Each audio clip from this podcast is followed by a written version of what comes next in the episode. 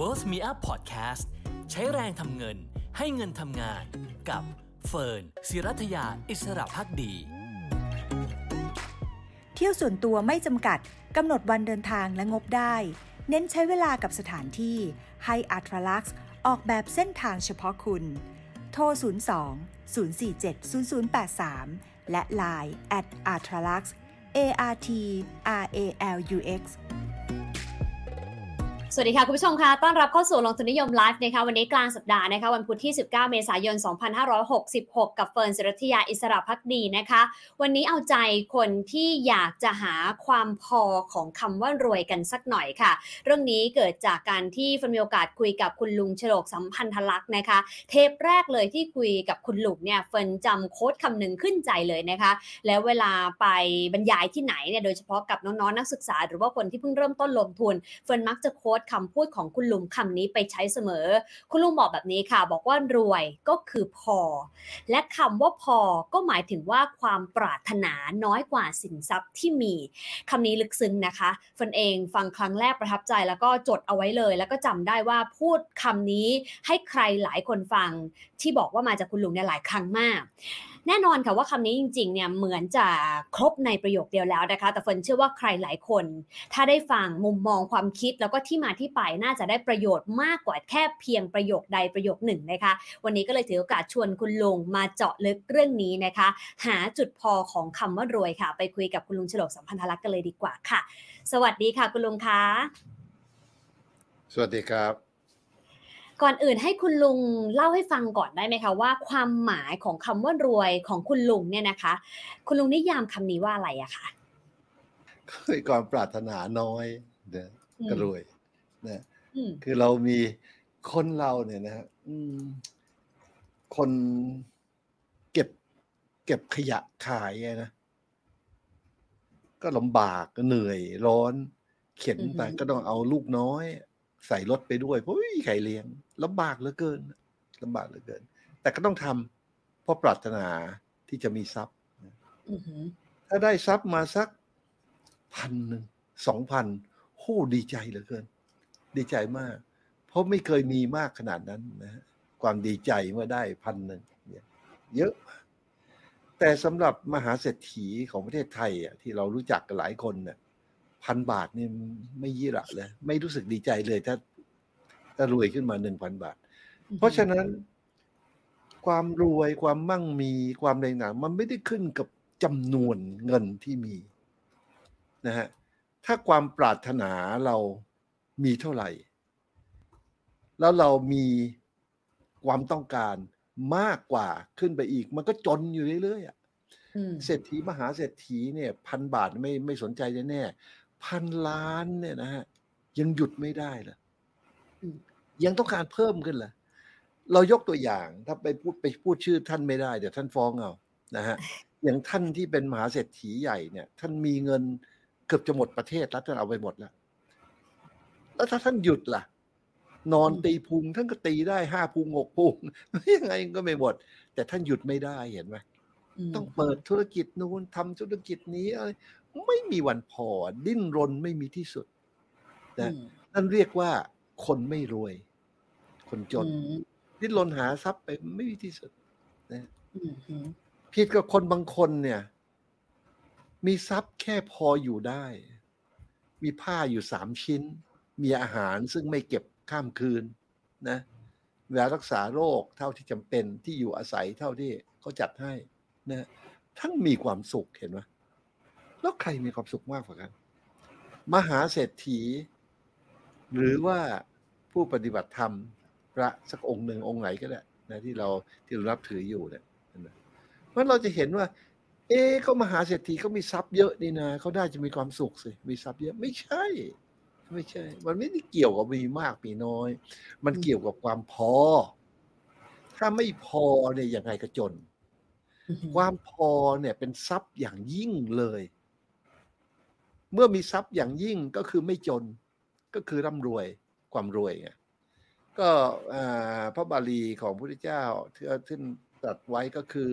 สันตุถีปรมังทนัง สันตุถีสันตุถีก็คือสันโดษอืมปรมังก็แปลว่าอย่างยิ่งทนังคือธนะนี่ก็คือทรัพย์ ความสันโดษเนี่ยเป็นทรัพย์อย่างยิ่ง ที่พระเจ้าท่านตรัสไว้สันโดษแปลว่าอะไร สันโดษแปลว่า ความยินดีพอใจ ในสิ่งที่มีอยู่ในสภาพที่มีอยู่ ในอะไรที่มีอยู่เป็นอยู่ในขณะนี้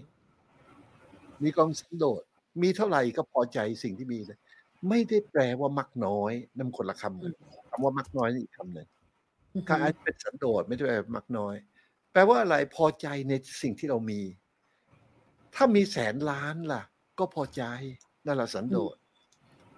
ไม่ปรารถนาจะมีสองแสนล้าน ไม่ดิ้นรนเพราะแสนล้านก็พอใจ โอเค ก็รวยเท่านั้นแหละบางคนมีอยู่สามบาท ท่านก็พอใจสามบาทของท่าน ก็เรียกว่ารวย เพราะไม่ปรารถนาอะไรนอกเหนือจากสิ่งที่มีอีกแล้วนะฮะเพราะฉะนั้นคำจำกัดความผมคำว่ารวยเนี่ย รวยจะรวยมันเนี่ยคำจำกัดความที่ชัดที่สุดก็คือสันโดษนะฮะมีความพอใจไหมในในสามบาทที่เรามีอยู่ ถ้าพอใจก็รวยนะครับ ถ้าไม่พอใจก็จนอยู่นั่นแหละค่ะ คุณลุงคะ ถ้าเราพูดแบบนี้ เชื่อว่าหลายคนก็มีมุมมองที่อาจจะแตกต่างกันไป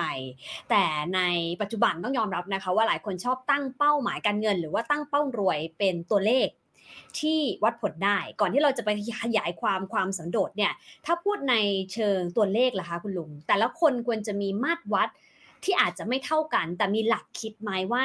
แล้วความสันโดษที่ว่าความพอใจที่ว่าของแต่ละคนควรเป็นเท่าไหร่ที่อย่างน้อยที่สุดดูแลตัวเองได้ไม่ลำบากคนอื่น และอาจจะเหลือเผื่อแผ่ไปดูแลคนใกล้ตัวหรือว่าสังคมได้ด้วยเนี่ยค่ะคุณลุงมันก็ต้องจะพูดปั๊บมันลำบากมันต้องสมมุติก่อนนะฮะเอาสมมุติสมมุติว่ามีสาวอยู่คนหนึ่งเนี่ยนั่งคุยกับลุงอยู่เนี่ยก็ถามว่า อยากมีความมั่งคั่งสักเท่าไหร่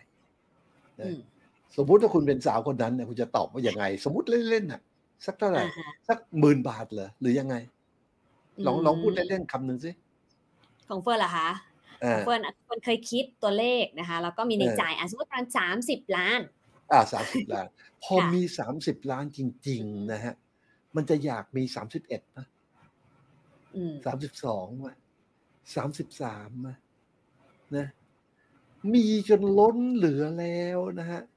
โอ้ยล้นเหลือแล้วมีมากเหลือเกินละไม่ปรารถนาอะไรอีกแล้ว แล้วเป็นไงพอได้โอกาส ก็ยังโกงต่อเห็นไหม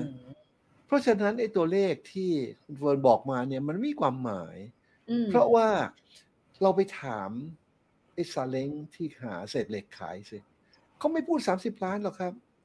อกแสนหนึ่งนี่ผมก็ ทำบุญทำทานแล้วไปอยู่ยังมีความสุขแล้วเงินแสนยังไม่เคยฝันเลยอย่าว่าแต่สามสิบล้านเลยแต่ถ้าคุณเป็นเจ้าของธุรกิจพลังงานนะหรืออะไรเหล่านี้ที่มันขึ้นมากๆจำไม่ได้แล้วหุ้นอะไรนะที่มันขึ้นเยอะแยะเลยอะนะสามสิบล้านคุณก็ไม่พออยู่ดี เห็นไหมตอนนี้สามพันล้านยังน้อยไปเลย เห็นไหมเพราะฉะนั้นจะบอกว่าความหมายของคำว่ารวยเนี่ย เป็นตัวเลขซึ่งวัดได้เนี่ย ไม่มี สิ่งซึ่งวัดไม่ได้เนี่ยนะฮะคือความยิ่งใหญ่ปริมาณน้ำของมหาสมุทรจริงไหมมันวัดไม่ได้มากเหลือเกิน เขาเรียกว่า นัตถิตันหาสมานาที สมาไม่มีคือไม่มีความปรารถนาอะไรอะไรก็ตาม ไม่มีนาทีคือว่าห่วงน้ำมาสมุทรอะไรก็ตาม เนี่ย ที่จะใหญ่เอามาเทียบกับตันหาของมนุษย์ได้ คิดดูสิห่วงน้ำเนี่ยมันใหญ่ขนาดไหนโลกเนี่ย ตันหาใหญ่กว่านั้นอีกนัตถิตันหาสมานาที เห็นไหมราะฉะนั้นเราจะตีความว่าเอาสามสิบล้านเหรอสามแสนล้านก็ไม่พอครับลองนั่งคิดตัวสมมุติเล่นๆนะฮะ คุณมีสามแสนล้านเนี่ย จะพอไหมไม่พอหรอกครับ แล้วสามแสนล้านคุณมีเป็นเป็นอะไร เป็นเงินดอลลาร์เหรอหรือเงินบาท หรืออะไร ถ้าบินเป็นเงินบาท เฮ้ย วันนี้เงินบาทตก นะเกนซอล่าหนึ่งบาทมันหล่นมา โอ้โห ความมั่งคั่งของฉันหายไปอีกสี่ล้านห้าล้าน มีแต่ความทุกข์ครับวุ่นวายไปหมดเห็นไหมฮะอืมไม่พอหรอกครับ ไม่พอนัตถิตันหาสมานาที เพราะฉะนั้นอืมคำว่ารวยเนี่ย จะเปรียบเทียบกับจำนวนเงินที่มีอยู่นี่ไม่ได้อืม ไม่สำคัญว่ามีอยู่เท่าไหร่สำคัญว่ามีมากกว่าความปรารถนาหรือเปล่าอืมถ้ามากกว่าความปรารถนาก็แปลว่ารวย ถ้าน้อยอืมกว่าความปรารถนาก็จนต้องดิ้นรนอยู่อย่างนั้นนะนะครัค่ะบส่วนอ่าจำนวนเท่าไหร่นี่ไม่ไม่เกี่ยวครับไม่อ่าเกี่ยวงั้นแปลว่าคุณลุงอยากให้เรานิยามความปรารถนาหรือเปล่าคะเฟิร์นกำลังพยายามตีความนะคะ เช่น นั่นหมายความว่าคุณต้องหาความปรารถนาให้เจอ แล้วแน่นอนว่า มันถ้าลดได้อะเราก็จะรวยเร็วมีความสุขเร็ว แต่ถ้ายิ่งเพิ่มขึ้นไปเรื่อยๆ มีแต่ตันหาขึ้นไปเรื่อยๆ ยังไงก็ไม่มีวันรวย ถ้าแบบนั้นเราจะกำหนดหรือว่าออกแบบความปรารถนาของเรายังไงดีอะคะคุณลุงมันต้องเข้าไปเห็นก่อนนะว่านัตถิตันหาสมานาทีเป็นเป็นความจริงคือถ้าอ่ามันต้องใช้ประสบการณ์ชีวิตเยอะเลยอะนะ ถ้าเห็นแล้วเนี่ยมันก็รู้ว่าเท่าไหร่มันก็ไม่พออยู่ดีอะถ้าจะถ้าถามอย่างนี้มันตอบสั้น ๆ ไม่ได้ มันเรื่องมันยาวต้องตอบในเชิงค่ะเปรียบเทียบนะอะตอบในเชิงเปรียบเทียบว่าอ่ามหาเศรษฐีหนึ่งคนน่ะมีเงินอยู่แสนล้านอืมนะฮะเทียบกับใคร เทียบกับพระสักองค์หนึ่งบาทหนึ่งก็ไม่มีนะอืฮะมตอนเนี้ยเห็นชัดๆนะใครมีความสุขมากกว่า เห็นไหมท่านมหาอภิมหาเศรษฐีแสนล้านตอนเนี้ยนะฮะแผ่นดินจะกลบหน้าเนี่ยจะนอนตายยังไม่มีเลยลูกหลานก็ไม่ได้อยู่ใกล้ชิด ไม่ได้มามีความสุขอะไรอะไรเลย มันไม่ไม่ไม่ใช่เพราะเงินหรอกครับ กี่แสนล้านก็ไม่เกี่ยวอืมแต่พูดถึงปฏิบัติธรรมเนี่ย ท่านไม่ได้สนใจเงินทองมีเท่าไหร่อืมมีอีกก็ดีก็ทำบุญอีกนะครับ มีความสุขมากกว่า อืมหืมเพราะไม่ไม่ไม่ไม่จำเป็นต้องมีมาก เอาพออยู่ได้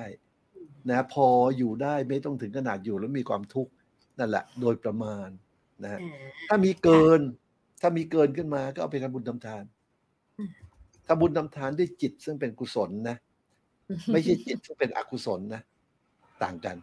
ถ้าจิตค่ะที่เป็นอกุศลคือว่าทำบุญทำทาน เจ้าประคุณขอให้รวยมากกว่าอีกเห็นไหมจิตมันเป็นความโลภเป็นอกุศลค่ะ แต่ถ้าจิตเป็นกุศลก็ทำด้วยความเมตตา ความกรุณา ปรารถนาดีต่อคนอื่น เพราะฉะนั้นทานเดียวกันเนี่ยจำนวนเงินเท่ากันเนี่ย ยังต่างกันเลยเห็นไหมว่าแล้วแต่ว่าจิตตรงไหน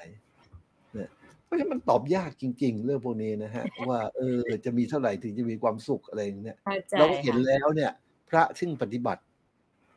ท่านก็สันโดษของท่านอยู่อย่างนั้นนะนะไปดูในห้องท่านสิ ที่นอนท่านก็ไม่มี เอออืมมีตังนอนอันนึง มีผ้าบางๆปูนะฮะแล้วก็มีมุ้งหรือมีกรดเท่านั้นเอง ผมเห็นมาเยอะแล้วฮะท่านขอขอดู ขอดูห้องนอนที่จำวัดหน่อยเถอะ ถ้าเข้าไปแล้วเจอทีวีตู้เย็นอะไรก็ไม่ต้องไปนับถือเท่าไหร่หรอกนะอืมถ้าเข้าไปเจอเสือผืนหมอนใบเออ แล้วพระบางองค์นะที่เป็นอาจารย์ดัง ๆ เนี่ย ท่านเป็นอย่างนี้นจริงๆเนี่ย ท่านมีเงินคนทำบุญกับท่านนี่นับไม่ถ้วนเลย โอ้โหต้องรู้กี่สิบล้านร้อยล้านพันล้านสร้างมหาศาลเลย แต่ตัวท่านเองอยู่แค่นั้นน่ะอืมแล้วถามว่าท่านมีความสุขไหมเราก็เห็นหน้าท่านเห็นไหมท่านก็ยิ้มของท่าน สอนธรรมะไปเรื่อยอืมแล้วเราไปดูหน้ามหาเศรษฐีที่มันมีแต่เครียด แสนล้านเนี่ย มันหาทางเอาอีกแสนล้านจะเอายังไงเนี่ยเพราะฉะนั้น คำจำกัดความว่าถึงพอของมึงไม่พออะไรต่างๆนานาพวกนี้มันยากค่ะ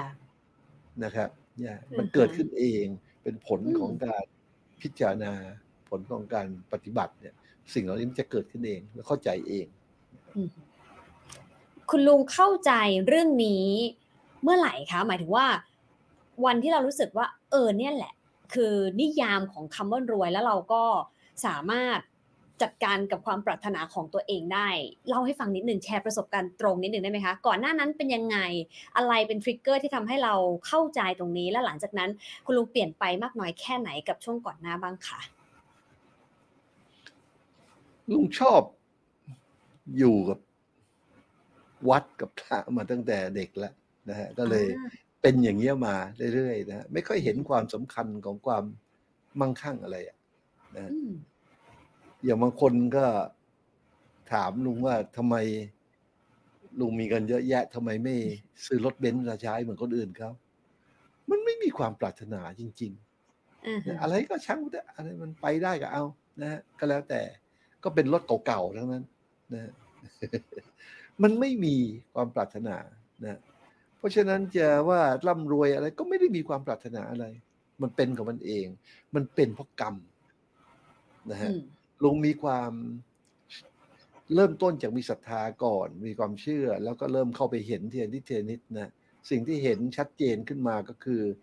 กรรมสกตายาน คือเห็นว่าสรรพสิ่งทั้งหลายมันเป็นไปตามกรรมอืมนะสัตว์ทั้งหลายเนี่ย มนุษย์ สัตว์ หมา เทวดา พรหมเนี่ยเป็นเขาเรียกสัตว์ทั้งนั้นนะฮะค่ะสัตว์ทั้งหลายเป็นไปตามกรรมนะสัพเพเนี่ยแปลว่าทั้งหลาย สัพเพสัตตากรรมัสกาเป็นไปตามกรรม กรรมทายาทากรรมโยนีเป็นทายาทของกรรมเกิดจากกรรม อย่างเงี้ยสิ่งเหล่านี้ได้ได้ได้เรียนรู้เวลาสวดมนต์ก็สวดได้มาตั้งแต่เด็กอืมสัพเพสัตตาเอ่อสัตว์สัตว์ทั้งหลายทั้งปวงเนี่ยสัตตากรรมสกากรรมทายาทากรรมโยนีกรรมพันธุงกรรมปฏิสารนายังกรรมังกริสติกัลยานังวาปาปะกังวะอะไรพวกเนี้ยมันก็อยู่ในหัวไปตลอดเราก็เริ่มเห็นตามความเป็นจริงขึ้นมาว่าเฮ้ยมันเป็นไปตามกรรมจริงอืมๆคนทำกรรมดีเอาไว้ทำบุญเอาไว้อะนะฮะยังไงมันก็รวยเกิดมาทำไมเราดูไปที่เพื่อนเราบางคนมันรวยรวย บางคนก็จนจน โอ้โหเขาทำกรรมมาไม่เหมือนกัน บางคนบอกว่า เหงื่อเนี่ย อาบเหงื่อตามน้ำเนี่ยอืมคือน้ำมนต์มันวิเศษ ถ้าอยากรวยเนี่ย มันก็ต้องทำงานให้เหงื่อออกเยอะๆนะ ลุงมานั่งพิจารณาสมัยนี้ลุงเป็นเด็กๆนะลุงนั่งพิจารณาเอ๊ะสามล้อเนี่ย นั่งสามขี่ เราโดยสารสามล้อไปไหนไปไหนสมัยก่อนก็มีสามล้อใช่ไหมอืมก็ขี่สามล้อกันน่องโป่งกันทั้งวันนะเหงื่อหยดเลยไม่เห็นก็รวยเลยอืมไม่ใช่แล้วมั้งไม่ใช่เพราะขยัน ก็มาพิจารณาอ๋อเป็นเพราะกรรมเก่าที่เขาทำเอาไว้นะครับเพราะฉะนั้นความมั่งคั่งร่ำรวยเนี่ยในที่สุดเราก็เห็นว่าเป็นเพราะกรรมเก่า เราก็ลองดูเราพยายามมากขึ้นได้ไหม มันก็ได้เท่าเดิม เราพยายามน้อยลงได้ไหมมันก็ประมาณเท่าเดิมอืมนะหลังจากพิจารณาไปเรื่อยๆ มากขึ้นมากขึ้นเรื่อยๆก็เห็นว่ามันเป็นไปตามกรรมที่เราทำเอาไว้นั่นแหละอืมชีวิตถึงไม่ไขว่ก็เลยไฟฟ้า ไฟคว้าใช่ไหมไขว่คว้าเออไขว่คว้างงแล้วเออ เป็นไขว่นะ เป็นตัวกล้ำไม่ไขว่คว้าที่จะหามากขึ้น เพราะเห็นว่า หาไปก็ป่วยการมันได้เท่าเนี้ยตามเถอะอืมตามกรรมที่ทำเอาไว้นะมันก็เลยเลิกดิ้นรนมานานแล้วนะก็เป็นคนอยู่อย่างเงี้ย ได้เท่าไหร่ก็เท่านั้น ซึ่งมันนั่งนึกมันก็พอนะเกินพอด้วยซ้ำเกินพอเอาไปทำค่ะทำทานเยอะแยะนะฮะใช่คุณลุงทำบ่อยเลย ก็เห็นอย่างเนี้ยนะเห็นอย่างเนี้ยว่า เอ่อ ที่ถามว่าทำมาเข้ามาทางนี้แต่เมื่อไหร่เลิกดิ้นรนเมื่อไหร่ก็เมื่อเนี้ยเมื่อเห็นว่าทุกอย่างเป็นไปตามกรรมนี่แหละค่ะนะฮะอันนี้ก็เห็นคุณลุงชัดมากก็ค่ะตอนอายุประมาณสามสิบกว่าไปแล้วนะฮะอ่าตอนหนุ่มๆก็ยังไม่เห็นนะก็ยังอยากรวยเหมือนคนอื่นเขาเชิญตอนครับสามสิบกว่าอะไรเป็นเป็นเป็นจุดที่คุณลุงรู้สึกว่า เอ้ย เราไม่ได้มีคำว่าอยากรวยเหมือนตอนหนุ่มกว่านั้นแล้วอะค่ะ ตอนนั้นก็ลุงสนใจเรื่องเรื่องศาสนามานานนะตั้งแต่ตั้งแต่อืมเด็กๆแล้วอือหือแต่หาครูไม่ได้อ่าหาครูไม่ได้ ก็ตอนอายุครบบวชก็ไปบวชแล้วก็อ่านพระไตรปิฎกอ่านเองหาอะไรเอง มันก็ไม่ได้คำตอบนะไม่ได้คำตอบ ตอนอายุสามสิบกว่าบังเอิญไปเจอพระองค์หนึ่งท่านพูดไม่กี่คำนะมันมันกระทบแล้วมันก็ได้คือไปเจอพระคือ ตอนนั้นก็หลวงพ่อชา วัดหนองป่าพงค่ะนะเป็นพระเป็นพระบ้านนอกองค์หนึ่งนะนั้นจำได้ว่าท่านท่านก็เทศน์ให้ฟังนะวัดท่านก็อยู่ในป่าไปเที่ยวจำได้เลยวัดวัดถ้ำแสงเพชรนะฮะอืมไกลมากนะก็ฟังท่านไม่กี่คำนะก็ได้คิดนะฮะได้คิด ก็นั่นเป็นจุดเริ่มต้น ก็ได้คิด ได้คิดหลายอย่างเลย เวลามันเหมือนกับ อะไรที่มันมากระทบที่เตียเก๊กนิดเตียเนี่ย มันกังวานไปทั่วหมดเลยทุกทุกสิ่งทุกอย่าง มันทะลุปลุกโปร่งเห็นไปหมด เห็นไปหมดเลยนะฮะก็ฟังเทศท่านไม่ไม่กี่ครั้ง ก็เป็นจุดเปลี่ยนแปลงของชีวิตอืมนะครับ พอจำได้ไหมคะคุณลุงอยากรู้เลยค่ะว่า เอ๊ะจำได้แต่พูดประมาณไหนพูดไปคุณจะเข้าใจเหรอจำได้เผื่อะอลองพูดมีดูคนก็ได้เข้าใจลองค่ะพูดดูก็ได้ลองพูดดูอ่าฮะท่านบอกว่า โยมเห็นไก่ไหมมันเดินอืมจิ๊กจิ๊กจิ๊กจิ๊กจิ๊กจิ๊กจิ๊กจิ๊กไก่เนี่ยโยมเห็นเป็ดไหมเป็ดเนี่ยมันเดินปับปับปับปับ ถ้าโยมอยากให้ไก่เนี่ย มันเดินเหมือนเป็ดอืมอยากให้เป็ดเนี่ย เดินเหมือนไก่ โยมก็เป็นทุกข์อืมเนี่ยแค่เนี้ยมันมันริงเดเบลมันกล้องไปหมดมันเห็นสภาวะอื่น ๆ ชัดเจนหมดเลยอื มมันเห็นความเป็นอย่างนั้นเองอืมของไก่ ความเป็นอย่างนั้นเองของเป็ด ที่เราทุกข์เพราะอะไร เพราะเราอยากให้ไก่เนี่ย เป็นเป็ด อยากให้เป็ดเป็นไก่ อยากให้อะไรอะไรเนี่ย เป็นอย่างอื่น นอกจากที่มันเป็นอยู่ในปัจจุบันขณะนั้นสรรพสิ่งทั้งหลายเนี่ย เดิมเนี่ยมันไม่มีหรอกอย่างเช่นโทรศัพท์เครื่องเนี้ยมันก็ไม่มี เมื่อซื้อมามันถึงมีอืมถ้ามันมีอัตราจริงมันต้องมีอยู่เดิมตั้งแต่ก่อนซื้อ แต่นี่ค่ะไม่มีไม่มี มันมีขึ้นได้เพราะเหตุเพราะปัจจัยคือไปซื้อมามันถึงมีอืมเห็นไหมเพราะฉะนั้นเมื่อมันมีแล้วมันก็ดับไป เช่นเสียไปอะไรไปก็เลยก็คือมันเกิดขึ้น แล้วมันก็ดับไปสรรพสิ่งทั้งหลายเห็นชัดเลย เกิดขึ้นแล้วก็ดับไป เกิดขึ้นแล้วก็ดับไป มันไม่เที่ยง ถ้ามันเกิดดับเกิดดับมันก็ไม่เที่ยงอะสิ ก็เห็นความไม่เที่ยงไงอืมเมื่อเห็นความไม่เที่ยงนะ ก็เราปรารถนาอยากให้มาอยากให้สิ่งซึ่งไม่เที่ยงเนี่ย เที่ยงเราก็ทุกข์อ่าปรารถนาอยากให้ไก่เดินเหมือนเป็ด เราก็ทุกข์เพราะฉะนั้นเมื่อเราเห็นสภาวะอะไรต่างๆในโลกเนี่ย เราก็เห็นแล้วให้มันไม่เที่ยงนะมันเกิดระดับเกิดระดับ เราปรารถนาให้มันเที่ยงใช่ไหมเช่นมีความสุขเนี่ย ปรารถนาให้ความสุขอยู่กับเรานานๆใช่ไหม อืมอย่างนี้เป็นต้น มันไม่อยู่มันไม่เที่ยงคราวนี้การที่ความสุขดับไปเนี่ย เราไม่ทุกข์อะแต่เราทุกข์เพราะเราปรารถนาให้มันไม่ดับอืมคือถ้าเราเห็นสามัญลักษณะของมันแล้วเนี่ย มันมีสามลักษณะสามัญอย่างเนี้ยว่าไม่เที่ยงเนี่ย ถ้าเห็นชัดเจนเราก็ไม่อยากให้มันเป็นอย่างอื่น เพราะมันเป็นอย่างเนี้ยสรรพสิ่งทั้งหลายมันก็ไม่เที่ยง เมื่อไม่เที่ยงเนี่ยเกิดดับเกิดดับแล้วมันแปรผันไปเรื่อยก็เป็นทุกข์คือมันตั้งอยู่ไม่ได้ ค่ะแล้วหาความเป็นสัตว์บุคคลตัวตนเราเขาในนั้นก็ไม่มี ก็เห็นคอนเซปต์ของอนัตตา เมื่อสามสิ่งนั้นปรากฏชัดเจนขึ้น ชัดเจนขึ้น ชัดเจนขึ้น มากขึ้นมากขึ้น ชัดเจนขึ้น จากสุตตมายปัญญา ปัญญาที่เกิดขึ้นเพราะการได้ยินได้ฟัง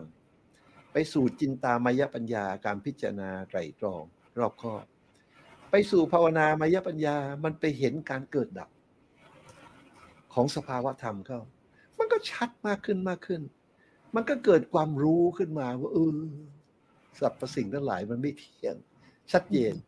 เพราะฉะนั้นความปรารถนาอยากให้มันเป็นอย่างอื่นเนี่ย มันก็ไม่เกิดขึ้น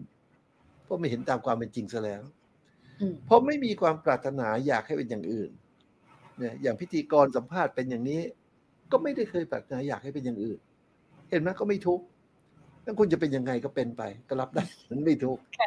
โลกนี้จะเป็นยังไง ก็ไม่ได้ปรารถนาให้เขาเป็นอย่างอื่น อืมคนบางคนเนี่ย มันใช้ไม่ได้จริง ๆ มันเลวร้ายมันขี้โกงก็เขาก็เป็นอย่างนั้นแหละ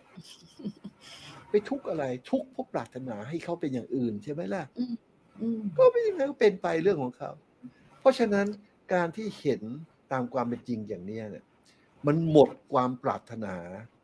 อืมที่อยากให้เขาเป็นอย่างอื่นอืมนอกจากที่เขาเป็นอยู่นะมันก็ไม่ทุกข์เพราะตรงนี้อะก็ได้ฟังทำนิดเดียวอะว่าไก่มันเดินอย่างนี้เป็ดเดินอย่างนี้นะแต่จริงๆมันเห็นลึกกว่านี้อีกนะฮะเห็นไปเยอะแยะเลยนะฮะเห็นไปมากเหลือเกิน ฟังแค่นั้นนะเห็นไปถึงขวดน้ำสองขวด สมมติน้ำยี่ห้ออะไรอะ อ่ายี่ห้อน้ำสิงอะขวดหนึ่งอืมอีกขวดหนึ่งนะบอกเขาเฮ้ยขอกินน้ำหน่อยสิเขาส่งน้ำสิงมาให้สองขวดอืมกิจที่เราทำเนี่ยนะที่เนื่องด้วยการเลือกระหว่างขวดใดขวดหนึ่งเนี่ยไม่มี เพราะอะไร เพราะมันเหมือนกันไม่ต้องเลือก แล้วเราดูการปรุงแต่งทั้งหมดในโลกสิมันเหมือนกันไหมเป็นอนิจจังทุกขังอนัตตา แล้วเราเลือกทำไมถ้าจิตอารมณ์ที่มากระทบกับจิต เป็นอิทธารมณ์คือความยินดี กับอนิจฐารมณ์คือความยินร้าย เราก็เลือกข้างยินดีถูกไหมค่ะแต่สองสิ่งเนี่ยมันเหมือนกันคือมันไม่เที่ยงเป็นอนิจจังทุกขังอนัตตาไปเลือกได้ยังไงล่ะ มันเหมือนกันเนี่ย เมื่อมันเห็นความเหมือนกัน เราก็ไม่สุดโต่งไปทางชอบอันนี้ ไม่สุดโต่งไปทางไม่ชอบอันนี้อืมเห็นไหมเพราะฉะนั้นความทุกข์มันก็หายไป เห็นอะไรไปมันก็ยิ้มยิ้มมันเกิดอาการรู้ทันอืม ความโลภเกิดขึ้นมากๆเราก็รู้ทันอ๋อเนี่ยเองอย่ามาหลอกข้าเลย เมื่อสมัยหนุ่มๆข้าก็โลภแล้วมีความทุกข์เยอะเลยหาเงิน เดี๋ยวนี้ครับ สบายนะทำตามระบบของเขาไป ก็ได้เงินมาเรื่อยๆก็พอแล้วอืมันก็รู้ทันมันก็หมดความทุกข์นะฮะเนี่ยเป็นจุดเริ่มต้นนะฮะแต่จริงก็ฟังธรรมะบทอื่นจากท่านอีกนะฮะแต่ว่าแต่ละบทที่ฟังเนี่ย มันทริกเกอร์ไปอย่างเนี้ยเป็นวงกว้างเยอะเหลือเกิน แค่นี้เนี่ยนะฮะก็เอามาดีไซเฟอร์มามามามาย่อยมาอะไรเนี่ย เป็นปี เป็นสิบปีนะครับจะเป็นจุดเริ่มต้น ตอนนั้นอายุประมาณสามสิบต้นๆนะอืฮะมค่ะครั้งแรกคุณลุงคะ เวลาเราพูดถึงธรรมะนะคะ กับพูดถึงการลงทุน ก็จะมีความคิดเห็นบางส่วนที่มองว่าเอ๊ะมันดูเหมือนจะไม่น่าไปด้วยกันหรือเปล่า คือลงทุนเนี่ยคือเราหวังกำไร เรามีโลภะนะมีความโลภอยู่ เราก็อยากได้พอไม่ได้ตามที่ต้องการก็อาจจะผิดหวังก็มีความทุกข์อีกนะคะธรรมะคืออสันโดษคือลดความปรารถนาสองแบบนี้มันมันเชื่อมกันยังไงคะคุณลุงอะไรที่เป็นจุดเชื่อมหรืออะไรที่เป็นสิ่งที่สามารถ เป็น lesson เรียนให้กันและกันได้ในในในเรื่องนี้เพราะคุณลุงก็ทำทั้งสองเรื่องไปพร้อม ๆ กันด้วยเนี่ยค่ะ เราเห็นเรื่องเป็ดกับไก่เดินเนี่ยอืมเรายังตีความไปถึงความสุขความทุกข์เลยอืมชีวิตเนี่ยสบายมากมีหมดทุกข์ไปเลย แค่เป็ดกับไก่เดินนะมันต้องลงไปลึกขนาดนั้นถึงจะเห็น การลงทุนก็เหมือนกัน นะฮะเป็นการกระทำที่ประกอบด้วยเจตนา การกระทำครั้งนั้นน่ะ เช่นการซื้อหรือการขายครั้งนั้นน่ะ ขณะที่ทำเนี่ย จิตของเราเป็นยังไง เอาเรื่องใหญ่ ๆ ก่อน จิตของเราเนี่ยก็เป็นกุศลกับอกุศลค่ะนะไม่ต้องไปเอาอัพยากตาไม่ต้องอะไรอะเอากุศลาธรรมาอากุศลาธรรมาเวลาไปงานศพเนี่ย ถ้าเป็นกุศล พูดอะไรออกมาก็เป็นกุศลทำอะไรก็เป็นกุศล เพราะจิตเป็นกุศล ถ้าจิตเป็นอกุศล พูดอะไรออกมาก็น่าเกลียดทำอะไรก็มีแต่ความเลวร้าย เพราะเป็นอกุศลเห็นไหมเพราะฉะนั้นมันอยู่ที่จิต ไม่ได้อยู่ที่การกระทำหรือการพูดมันอยู่ที่จิตของเรา เราจะซื้อหุ้นตัวนี้นะจิตเราเป็นยังไงอืมถ้าจิตเป็นอกุศล ผลยังไงมันก็เป็นอกุศล มันไม่มีดีหรอกครับเพราะจิตเป็นอกุศลเนี่ย ถ้าจิตเราเป็นอกุศลเราไม่มี ความพอเลยหวังแต่กำไรมากมาย ไม่มีเหตุผลเยอะแยะกูจะรวยเลย มันอกุศลเพราะเป็นโลภะมูลจิต เป็นจิตซึ่งประกอบด้วยโลภะเห็นไหมมันเป็นอกุศล เมื่อจิตเป็นอกุศลทำอะไรก็เป็นอกุศลอืมมีแต่ผลเสียเป็นบาปทั้งนั้น แต่ถ้าจิตเป็นกุศลล่ะ มีความรู้สึกพอเพียงกับสิ่งที่เป็นอยู่ในปัจจุบันนะ เราตั้งกำไรเรียบร้อยแล้วตั้งแต่ก่อนซื้อว่าเราจะเอากำไรเท่าไหร่เท่าไหร่มีความพอเพียง ถ้าผิดทางเราจะซอฟลอสเท่าไหร่ ทุกอย่างเซ็ตหมดแล้วตามระบบ และมีความพอใจในผลอืมประกอบการที่เกิดจากอันเนี้ยค่ะจิตอันนั้นก็เป็นกุศลทำไปด้วยไม่มีความปรารถนาที่เป็นโลภะมันอยู่ในระบบนะเราก็พิจารณาว่าเออระบบนี้เราก็ได้กำไรมาโดยตลอด มันก็ช่วยเกื้อหนุนให้เราได้สร้างบุญสร้างทานมาโดยตลอดชีวิต ก็เป็นสิ่งที่น่าพอใจ จิตที่เป็นกุศลนั้นมันก็เป็นความสุขของเรา เมื่อปฏิบัติไปปั๊บไม่ว่าทำอะไรก็ตาม มันก็เป็นกุศล จะมีกายกรรมก็เป็นกุศล วจีกรรมก็เป็นกุศล จะซื้อจิตก็เป็นกุศลอืมถ้าเราจะซื้อด้วยจิตซึ่งเป็นกุศล กับจิตซึ่งเป็นอกุศล มันชัดเจนนะอันไหนจะเอาสุขมาให้ เห็นไหมถ้าความสุขหมายถึงการได้กำไร กุศลจิตก็มักจะได้กำไรมากกว่า เช่นเราจะซื้อปั๊บเนี่ยเราวางจุด stop loss เอาไว้ risk ของเราเท่าไหร่เท่าไหร่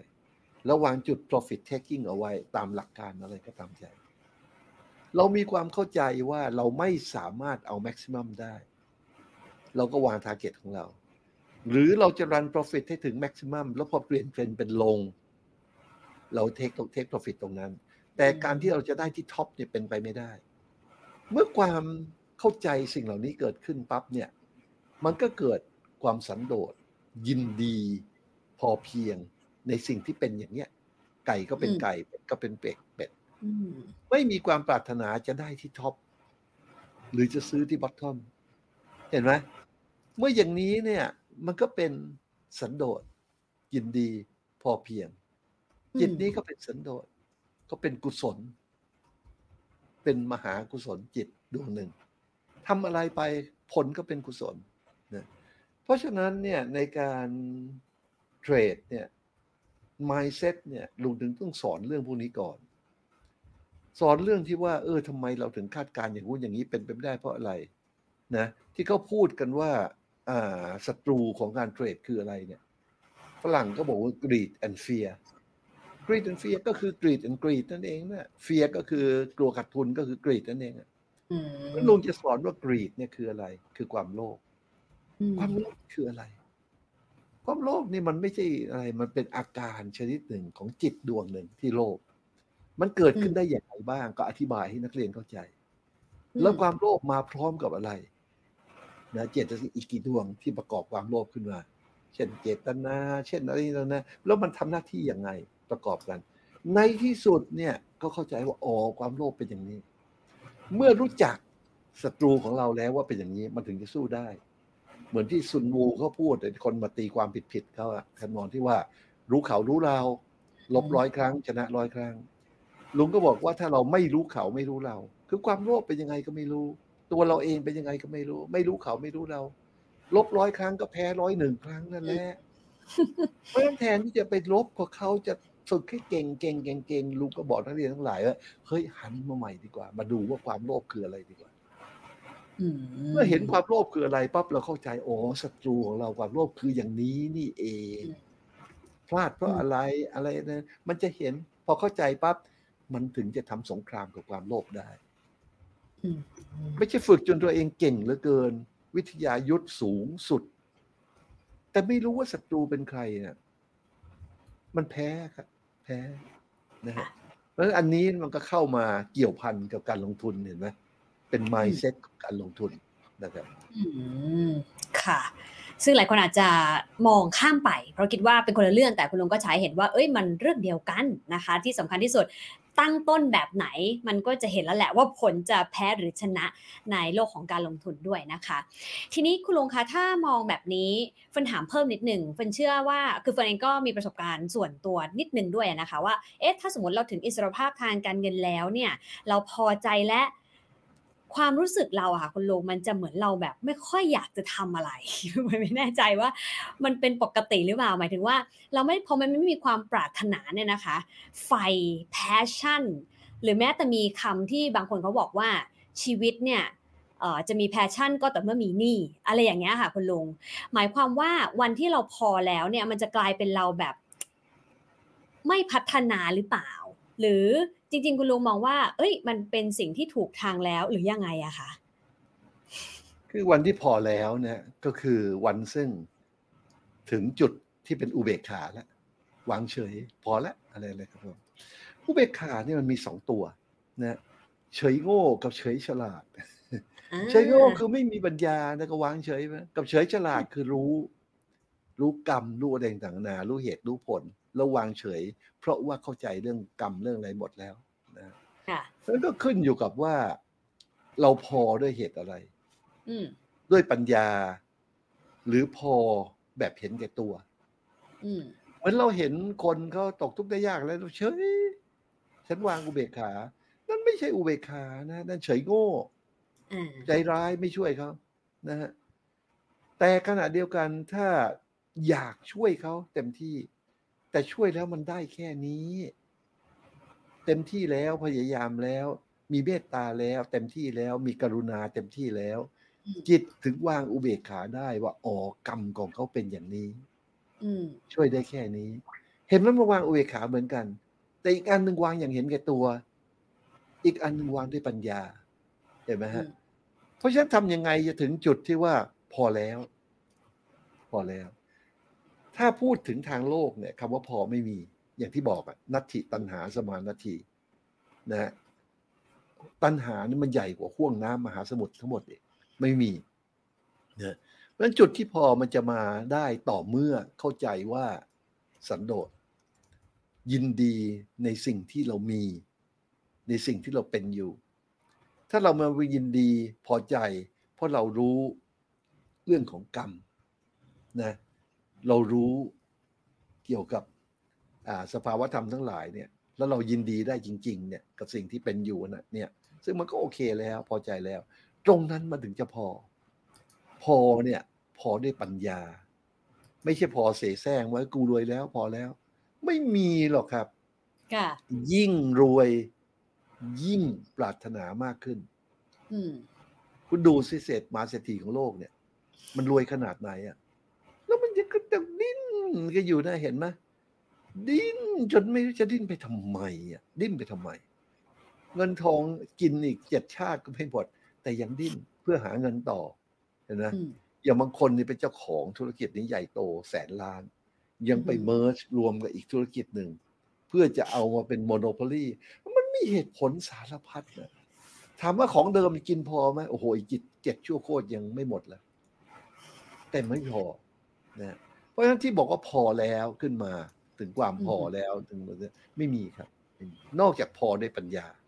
อืมนะอืมถ้าพอด้วยปัญญาเนี่ยมันพอเพราะความสุขอืมันเห็นความสุขเกิดขึ้นมันก็เลยพอเหมือนบางคนเนี่ยทำไปทำไปมันก็เริ่มมีเงิน พอสมควร เราก็รู้จักแบ่งเงิน ส่วนหนึ่งก็เอาไปดูแลพ่อแม่ ส่วนหนึ่งใช้เองอะไรไปเรื่อยมันก็มีส่วนหนึ่งเอาไปทำบุญทำทาน เราทำบุญทำทานไปเรื่อยอานิสงส์ของบุญทานมันก็เพิ่มขึ้นเพิ่มขึ้น เราก็เริ่มเข้าใจเรื่องอานิสงส์ต่างๆนานาเนี่ย มันก็เกิดจิตซึ่งมีความสุข ซึ่งเกิดจากการระลึกถึงบุญที่ทำมาจิตก็มีความสุขนะเมื่อจิตมีความสุขไปเรื่อยนานๆแล้ว มันก็เกิดอะไรมันก็เกิดปิติขึ้นมาจนได้โอ้นึกถึงแล้วเป็นปิติเรานี่ได้ทำทานดีแล้วเราได้สบายใจแล้วก็ว่าไปเมื่อจิตที่เป็นปิติต่อไปเป็นปีต่อมาเนี่ยนะมันก็เกิดสิ่งที่เขาเรียกว่า ความสงบ มันสงบ มันทำทานไปเรื่อยอะไรดีแล้ว ถึงเวลาทำทานทำอีก มันเริ่มรู้จักพออะไรต่างๆนะจิตที่สงบนี่เขาเรียกปัสสัทธิ เมื่อจิตสงบปัสสัทธิเกิดขึ้นแล้วกายปัสสัทธิมันก็นำไปสู่จิตปัสสัทธิสงบไปด้วย ความสุขมันก็เกิดขึ้น คนทำบุญทำทานหน้าก็ถึงยิ้มนะเขามีความสุขอือหือ เมื่อความสุขเกิดขึ้นแล้ว ตรงนี้เขาถึงพอพอเพราะอะไร สุขอะทำอยากได้เพิ่มไหมมาก็เอา ไม่เป็นไรเนี่ยเราก็สันโดษยินดี มาเพิ่มมาไง ก็เอาไปทำบุญเพิ่มอะอืมถ้าไม่มาล่ะ ไม่มาก็ไม่ว่ากันบุญของเราคงทำไปแค่นี้ เห็นไหมมันก็เกิดอุเบกขาวางเฉย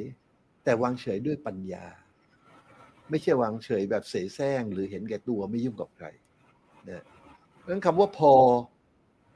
definition ยากมาก ก็ต้องขึ้นกับตรงนี้นะฮะว่าเราจะมีเงินพอแล้วถึงเป้าหมายแล้วแล้วอยู่เฉยๆบทความกระตือรือร้น ถ้าประกอบด้วยปัญญาแล้วไม่หมดนะความกระตือรือร้นที่อยากจะช่วยคนอื่นนะฮะอ่านี่เขาเรียกว่ามหากรุณาธิคุณนะพระเจ้าท่านทรงพ้นแล้ว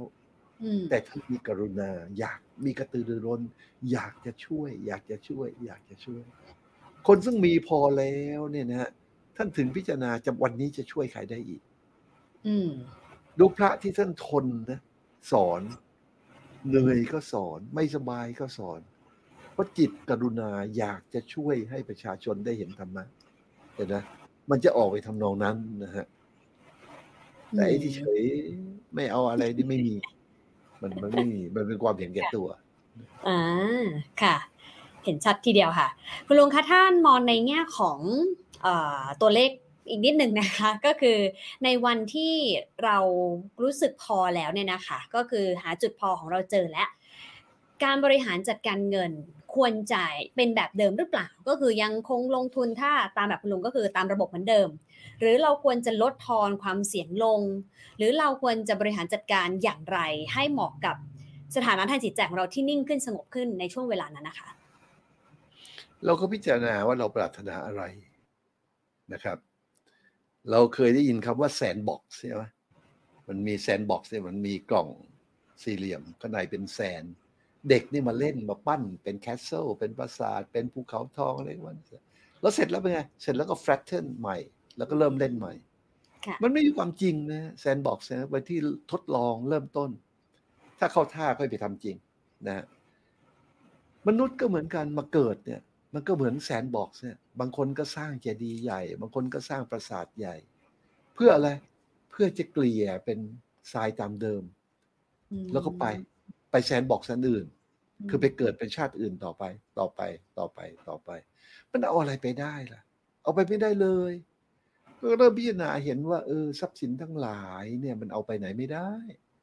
มันก็อยู่อย่างเงี้ย ที่เดิมของมันเนี่ย เราเน่ะไป แล้วเอาอะไรไปได้ เอบุญกับบาปนะที่เขาบอกว่าเพราะความโง่ของเราเนี่ย เราถึงเอาไปกับบุญกับบาปติดตัวไปตลอดอะ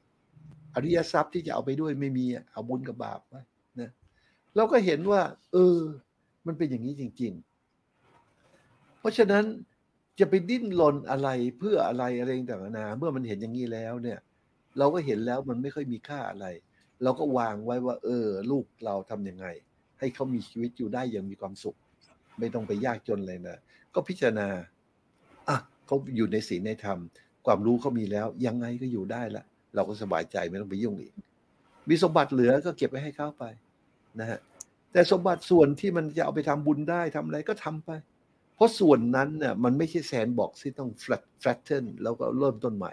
ส่วนนั้นนะเอาติดตัวไปได้จริง ๆ ในภพต่อไปค่ะคือเป็นอภิสังขารนั่นเองที่เอาไปได้ เป็นอืมปุญญาพิสังขารอปุญญาพิสังขารคือเอาไปในภพหน้าได้อืมนะเอาสมบัติติดตัวไป ระหว่างภพสมบัติในภพนี้เนี่ย ไม่ว่ามากเท่าไหร่ก็ตามเนี่ย มันทิ้งไว้ตรงนี้หมดเลยอืมบาทหนึ่งเนี่ยเขาใส่ปากให้ยังเอาไปไม่ได้เลยอืมพอตายแล้วเผาแล้วมันก็หล่นอยู่ที่เดิมเห็นไหมเพราะฉะนั้นเราก็ต้องได้คิดว่าสมบัติเหล่านี้เนี่ย เราเอาไปไม่ได้ฉะนั้นเมื่อมีมากพอเราจะทำยังไง เราก็ทำต่อไปที่มันเป็นสิ่งที่เราให้ให้เรามีมากเนี่ยแต่เป็นระบบซึ่งเราสบายใจทำไปอืมไม่ต้องเอาความโลภมายุ่งเกี่ยวตามระบบ มันจะกัดทุนบ้างอะไรบ้างเราก็รู้ว่า on average มันจะได้กำไรดีกว่า inflation เราก็ปล่อยไป มันก็สบายใจพอสบายใจมีเงินเหลือส่วนที่เหลือทำอะไร เราก็สร้างทานบารมีต่ออืมเห็นไหมเพราะบารมีเนี่ยมันต้องสร้าง ค่อยๆ accumulate ไป บารมีสิบทัศเนี่ยนะมันก็เริ่มต้นจากทานนี่แหละเงินส่วนเหลือก็สร้างทาน เพราะทานบารมีเนี่ยทานในถึงที่สุดแล้วมันจะกลายเป็นศีล เป็นมหาทานทั้งห้าคือศีลนะศีลเนี่ยพอถึงที่สุดแล้วมันจะเป็นเนคขมะ เป็นอารมณ์ของกรรมฐานทั้งสี่สิบเนคขมมะพอถึงที่สุดแล้วมันจะเป็นปัญญา ไม่ให้ไปสูงเกินไป ให้เอาแค่ใช้งานได้นะพอปัญญาถึงที่สุดแล้วนะ มันถึงจะมาเริ่มเห็นนะว่าเออการปฏิบัติทรัพย์ที่แท้จริงมันคืออะไรอะไรต่างๆมันถึงถึงจะค่อยมาเรื่อยอย่างเงี้ยนะก็เกิดเป็นอะไรเกิดเป็นความเพียรเกิดขึ้น ความอดทนเกิดขึ้นนะสร้างสมไปเรื่อยนะฮะจนกระทั่งรู้ว่าต้องมีสัจจะถึงจะมีบารมีได้ยังไง สัจจะแล้วก็ไปอธิษฐาน แล้วก็ต่อเนื่องไปถึงเมตตา ต่อเนื่องไปถึงอุเบกขาเนี่ยบารมีสิบเนี่ยมันประกอบขึ้นมาได้เพราะอะไร เพราะทานเป็นตัวเริ่มต้นเห็นไหมเพราะฉะนั้นเงินที่เหลือทำอะไร เลี้ยงลูกเลี้ยงอะไรพอสมควรที่เหลือก็เอาไปทำทานอืมเพื่อสร้างทานบารมีให้เต็ม ทานบารมีเพื่อเต็มแล้วมันจะเปลี่ยนเป็นศีลเห็นไหมเพราะฉะนั้นสร้างบารมีเนี่ยทั้งสิบเนี่ย ให้เต็มเพื่อรอวันที่เราจะได้โอกาสเพราะบารมีเราพอแล้ว ในขณะเดียวกันเราก็ต้องสร้างอินทรีย์กำลังเนี่ย ให้แก่กล้า ในศรัทธา วิริยะสติสมาธิปัญญาเนี่ย ก็ต้องฝึกฝนไปเรื่อยเนี่ยคือหน้าที่ของเรา ซึ่งเราก็ทำควบคู่ไปกับการลงทุน การลงทุนก็ทำตามระบบ แล้วชีวิตก็พิจารณาสิ่งเหล่านี้ไปเรื่อยตกลงเราก็ทำมนุษย์สมบัติตามหน้าที่ของเรา ถึงเสร็จแล้วเราจะทิ้งไว้ที่เดิมก็เถอะ มันก็เป็นประโยชน์กับโลกเขาประโยชน์คนอื่น ในขณะเดียวกันเราก็ไม่ลืมว่าเราต้องสร้าง สมบัติที่ติดตัวไปในการเดินทางยาวไกลของเราอะนะติดไปด้วยนะค่ะคือมีอินทรีย์ห้าเนี่ยให้มันให้มันมีกำลัง มีบารมีสิบให้ครบถ้วนสร้าง เพราะไม่อย่างนั้นเนี่ยมักมันประชุมไม่ได้อืม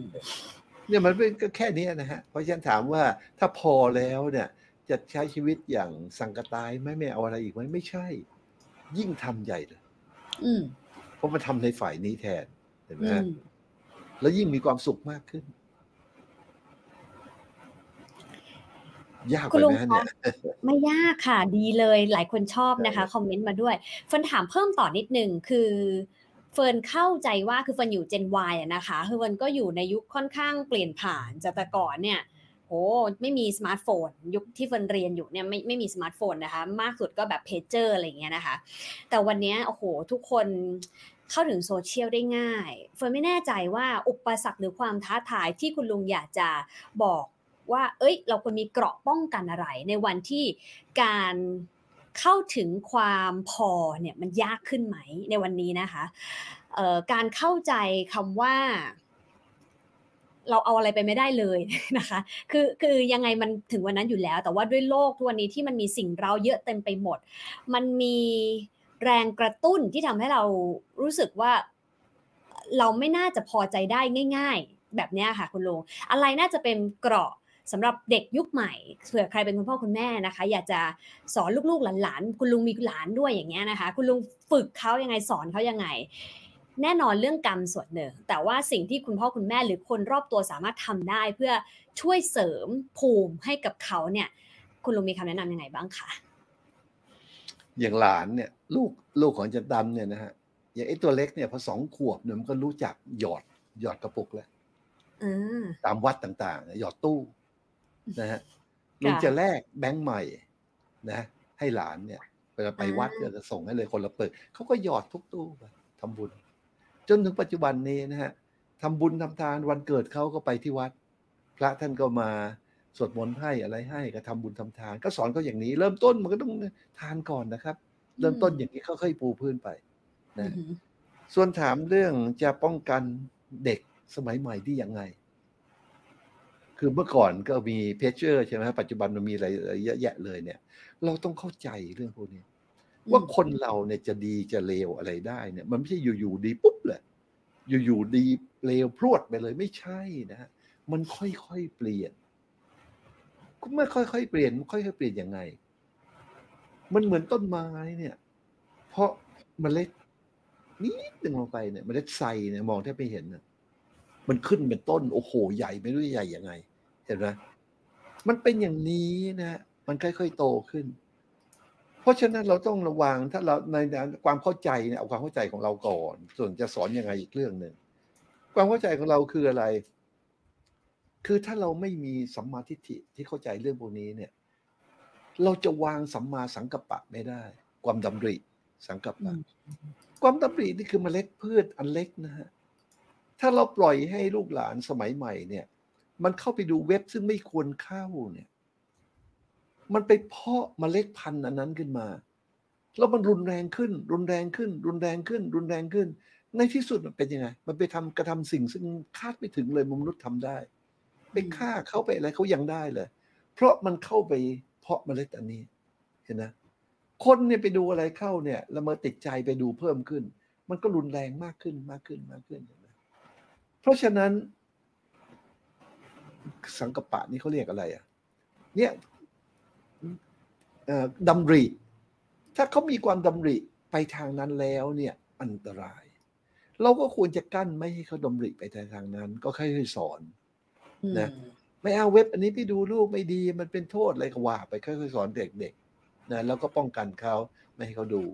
เพราะเอาความดำริแต่แรกเนี่ย มันเป็นเหมือนเมล็ดพืชพันธุ์ของอีเวลของความเลวทั้งหลาย แล้วมันจะโตขึ้นโตขึ้นโตขึ้นใหญ่ขึ้นเรื่อยๆ และกลายเป็นวจี กลายเป็นกายกรรม วจีกรรมต่อไปในที่สุดอืมมันต้องมีสมาธิิเข้าใจเรื่องพวกนี้ และป้องกันไม่ให้มิจฉาสังกัปปะเกิดขึ้นกับชีวิตของลูกหลานอืมเห็นไหมฮะ ซึ่งอันนี้มันก็ค่อนข้างยากนะอืมว่าเราเริ่มต้นเริ่มต้นด้วยฐานก่อนเนี่ยเขาฝึกไปหยอดตู้ก่อน แล้วก็สอนเขาว่า ห้าสิ่งนี้ห้ามทำคือศีลห้าเอาแค่นี้ก่อน เอาแค่นี้ก่อนนะฮะอย่างเช่นมันก็เห็นสัตว์อยู่กับพื้นเนี่ยเขาจะเหยียบมดเหยียบอะไรเล่นต้องเอ็ดต้องห้าม ต้องสั่งสอน ว่าอันนี้ทำไม่ได้ อันนี้เป็นบาปอย่างนี้เป็นต้นอืมยักเยียดพวกนี้เข้าไปตั้งแต่เขาเด็กๆนะฮะอย่าเห็นว่าไม่สำคัญอืมเพราะเราปลูกเมล็ดใครคงไม่เคยเห็นเมล็ดของต้นไทรมันมองด้วยตาแทบไม่เห็นนะฮะแล้วมันมันขึ้นมันขึ้นใหญ่จริงค่ะๆ นะครับ เพราะฉะนั้นสำหรับเด็กสมัยใหม่ ถ้าให้ลุงเป็นห่วง ลุงก็เป็นห่วงเรื่องเนี้ยเรื่องของความดำริของเขาเนี่ย เดี๋ยวนี้มันสังคมมันเปิด มันไม่มีเพจเชอร์ไม่อะไรแล้วมันกลายเป็นเว็บอะไรก็ไม่รู้ เว็บการพนันอย่างเนี้ยเว็บสิ่งซึ่งเป็นชั่วช้าลามกอย่างเงี้ย มันเยอะไปหมดละมันจะทำให้เสียนะฮะแต่ว่าเราฝืนโลกไม่ได้ เราเพียงแต่ว่าก็ดูว่าได้แค่ไหนแค่นั้นทำให้ดีที่สุดก็แล้วกัน นะครับ แต่จุดประสงค์ก็เป็นอย่างเนี้ยโดยที่ปูพื้นฐานให้เขาก่อน แล้วปูพื้นคือสีหน้าข้อให้เขานะครับ ค่ะ สุดท้ายคุณลุงอยากฝากข้อคิดอะไรให้กับคนที่อยากจะหาจุดพอให้กับตัวเองบ้างคะเออปัญญาเนี่ยมันเกิดขึ้นได้ เพราะการภาวนา เราก็เห็นน่ะ สุตตะมยปัญญาเนี่ยจากการได้ยินได้ฟังการเรียนเนี่ยว่ามันควรจะพอแต่ไม่พอหรอกจนจินตามายปัญญาเอามาพิจารณาใคร่ครวญจนเห็นโทษเห็นอะไรนะอัศาธาอาทีระวะ นิสรณะอะไรปู้สารพัดเลย มันก็ไม่พออยู่ดีอะเห็นไหมถึงแม้จะเข้าใจท่องแท้เนี่ยมันจะท่องแท้มันจะเห็นมันจะรู้สึกได้ มันจากภาวนามายปัญญา จากการฝึกฝนนะ ภาวนาก็เริ่มต้นแค่ไหว้พระสวดมนต์ก็เป็นการภาวนาเริ่มต้นแล้วนะเพราะฉะนั้นสำหรับเด็กสมัยใหม่ หรือพ่อแม่สมัยใหม่ จะปลูกฝังอะไรให้กับลูกกับเด็ก ปลูกฝังการไหว้พระสวดมนต์ได้ปะนะก่อนนอนเนี่ยไหว้พระกันได้ไหมสวดมนต์ได้ไหมนะอย่างบ้านลุงเนี่ยอยู่กับพี่ชายอาจารย์ตั้มเขาเนี่ยพี่ชายคนโตเขาก็ไหว้พระสวดมนต์กับลุงก่อนนอนพอบอกเขาก็ไหว้พระสวดมนต์ก่อนนอน ตื่นเช้าก็ไหว้พระสวดมนต์ พวกนี้มันเข้าเป็นเหมือนเข้าไปโกรซีดเล็ก ๆ เนี่ย ให้ขึ้นมาเป็นต้นไม้ใหญ่ คุ้มครองป้องกันภัยให้กับเรานะแล้วถ้าอยากจะฝากอะไรกับเด็กสมัยใหม่ ก็บอกว่าออกห่างจากมิจฉาสังกัปปะ คือความดำริผิดๆไปในเว็บไซต์บ้าๆบอๆนั้นนะแล้วหันมาให้เวลากับการไหว้พระสวดมนต์สักนิดหนึ่งได้ไหมนิดเดียวก็ได้ นิดหนึ่งก็ได้ส่วนมากลูกศิษย์ลุงเนี่ยลุงจะขอนิดเดียว ขอว่าวันหนึ่งเนี่ย ให้ไหว้พระตั้งนโมสามจบก็ได้ แล้วก็ให้รับศีลห้าให้ตัวเอง เท่านั้นก็พอ แต่ขอให้ทำทุกวันอืมเป็นผู้ที่มีระลึกถึงคุณของพระพุทธเจ้า และมีศีลห้าทุกวันวันละครั้งใช้เวลาประมาณหนึ่งนาที ซึ่งก็มีหลายคนทำตามนะฮะ หลายคนทำตามนะเพราะสิ่งที่อยากจะฝากไว้ให้ในโลกสมัยใหม่นี่ก็คือว่าหยุดคิดกันสักนิดนึง เราปลูกเม็ดอะไรเล็ก ๆ มันก็โตเป็นต้นนั้นละใหญ่ค่ะเราปลูกเม็ดซึ่งเป็นคุณธรรมดีกว่า อย่าพลาดไปปลูกเม็ด ซึ่งเป็นเป็นสิ่งไม่ดีอืมนะครับค่ะตำแหน่งงานของพ่อแม่ก็คือคอยดูแลให้เป็นไปตามนี้ ขอบคุณคุณลุงมากนะคะ มีคำถามบางบางประเด็นนะคะ เดี๋ยวขออนุญาตถามคุณลุงเพิ่มเติมสักเล็กน้อยนะคะ พอดีมีคนเขาเถามเกี่ยวกับการทำบุญนิดนึงค่ะคุณลุงเขาบอกว่า ระหว่างการทำบุญสร้างโรงพยาบาล คุณคุณนัทกรนะคะ กับการสร้างโบสถ์สร้างวัดเนี่ย ในมุมของคุณลุงคิดว่าแบบไหนดีกว่ากันคะเอ่ออานิสงส์ของบุญเนี่ย เอาเบื้องต้นก่อน เบื้องต้นมันขึ้นกับสามอย่าง หนึ่งผู้ให้สองวัตถุทานสามผู้รับอืมต่างกันนะฮะอาทูผู้รับเนี่ย ยากจนเข็นใจก็จริงแต่มันเป็นอีขี้เมาอะ เราให้เงินทำบุญกับมันมันเอาไปซื้อเหล้ากินน่ะแล้วไปตบตีคนอื่นต่อ ไปฆ่าต่อไปข่มขืนคนอื่นต่อ เป็นบุญไหมแต่ถ้าผู้รับเนี่ยเป็นผู้ทรงศีลเงินทองท่านก็ไม่เก็บเพราะเก็บไม่ได้ รับด้วยความยินดีก็ไม่ได้ ท่านเอาไปเป็นบำรุงวัดต่ออะไรต่อไปอย่างเงี้ยเป็นบุญไหมก็เป็นบุญมากกว่าอืมเห็นไหมฮะ เพราะฉะนั้นผู้รับเนี่ยมีผลมาก ต่อการเกิดผลของทานของเราแต่ที่สามอย่างมีผลหมดนะผู้ให้ด้วย วัตถุทานด้วยและผู้รับด้วย เวลาเราจะทำทานเนี่ยทำกสินก็กระถินทำผ้าป่าเนี่ย เห็นไหมพระจะให้ตั้งนโมก่อน เรารับศีลห้าก่อน แล้วถึงค่อยถวายทานเห็นไหมเพราะอะไรถ้าผู้ให้มีศีลเนี่ยอันนี้สงส์ทานมันสูงมากในทำนองเดียวกันถ้าผู้รับมีศีลก็สูงมากอือหือสร้างโรงพยาบาลเนี่ย ผู้รับเนี่ยมีศีลสูงกว่าสังฆะไหมคือพระศาสนาทั้งหมด โอเค คนสร้างโบสถ์วิหารกันมันเฟือแล้วมันเกินพอละโรงพยาบาลเสี่ยงขาดอยู่ลุงไม่ได้พูดว่าสร้างโรงพยาบาลไม่ดีนะดีมากเลย แต่ถ้าจะพูดถึงอานิสงส์แห่งทาน อย่างเดียวนะ ไม่พูดถึงเรื่องอื่นนะ การสร้างวัดเนี่ยอานิสงส์สูงกว่าอืมแต่ถ้าพูดถึงว่าอ่าความเหมาะสม เพราะว่าการกระทำอะไรก็ตามเนี่ยมันต้องมีจุดมุ่งหมาย จุดมุ่งหมายเพื่อประโยชน์เพื่อความสุขของส่วนตัวส่วนรวมอะไรเนี่ยเขาเรียกสาธะสาธะสัมปชัญญะ คือเพื่อความเหมาะสมเลยก็ว่าไปแต่แค่นี้ไม่พอ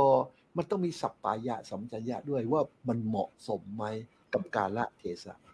ในบางกาละเทศะนะฮะสร้างโรงพยาบาลดีกว่าอืมแต่โดยทั่วทั่วๆไปถ้าพูดถึง in general เลย ถวายเป็นสังฆทาน วิหารทาน ให้แก่พระศาสนาเนี่ย ใครจะได้ประโยชน์ เทวดาอีกแสนโกรธพรหมอีกแสนโกรธ คนอีกไม่รู้เท่าไหร่เขาผ่านมาเขาเกิดศรัทธาเขาได้คิดเขามาทำบุญเขาเนี่ยประโยชน์มันมากเหลือเกินอืมไม่ได้แปลว่า ไม่ควรสร้างโรงพยาบาลทำไปเถอะเพียงแต่ว่าอานิสงส์มันต่างกัน ค่ะ อีกหนึ่งคำถามค่ะ คุณลุงคุณเอ่อ ไพรฟาจันทร์นะคะขออภัยถ้าเพื่อนอ่านผิดนะคะเขาบอกว่าเวลาเรานิ่งเราใจดีเนี่ยก็จะมีคนมักมาเอาเปรียบ แล้วก็ทำร้ายอยู่ทำร้ายเราอยู่บ่อยครั้งเนี่ยนะคะ จะจัดการกับความเสียใจของตัวเองยังไงดีคะความเสียใจมันเกิดขึ้นแล้วมันก็ดับไป เรานั่งดูความเสียใจอันเนี้ยอย่าไปไหนนะ เธออยู่กับฉันนะห้ามไปไหนนะ ถึงฉันปวดต้องเออเธอก็ต้องอยู่นะ ปวดต้องฉี่เธอก็ต้องอยู่นะ มันไม่ใช่หรอกครับ เดี๋ยวมันก็ไป ความเสียใจเนี่ย มันเกิดระดับมันเป็นอนิจจังชัดๆเลย ถ้าเราตั้งสตินะ ความเสียใจกับความดีใจเนี่ย มันเท่ากันก็มีสามัญลักษณะเท่ากัน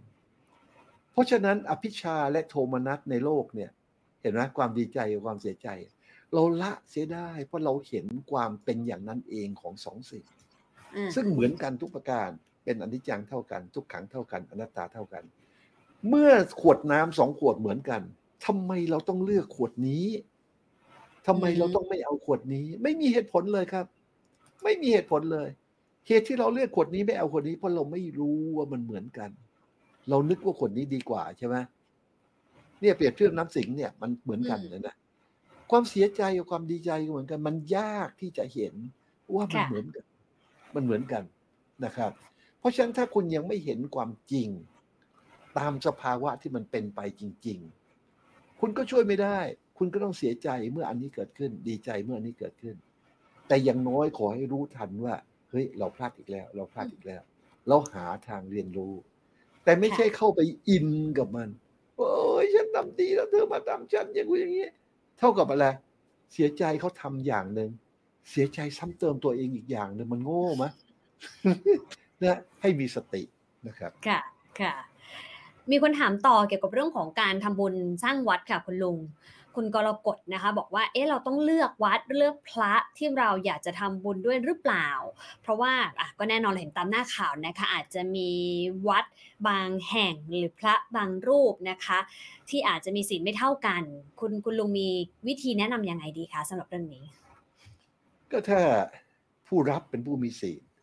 มันก็ได้อานิสงส์สูงกว่า ถ้าผู้รับเป็นผู้เป็นปฏิบัติเพื่อเป็นอริยะ โสดาปฏิมายิ่งสูงใหญ่เลย ถ้าผู้รับเป็นพระโสดาบันโอ้โห สูงริบเลย ถ้าผู้รับเป็นพระสกิทาคามี เป็นพระอนาคามี เป็นพระอรหันต์เป็นอัครสาวก เป็นพระปัจเจกับพุทธะแม้แต่เป็นพระพุทธเจ้าเองเห็นไหมมันก็สูงขึ้นเรื่อยๆเห็นไหมแต่สูงถึงที่สุดแล้วมันก็เป็นผู้รับเนี่ยทานที่เราให้อะให้แก่บุคคล มันมีอานิสงส์น้อยกว่าทานซึ่งให้แก่สังฆะคือศาสนาสังฆะทั้งหมด ที่เรียกว่าสังฆทานถึงมีอานิสงส์มากกว่า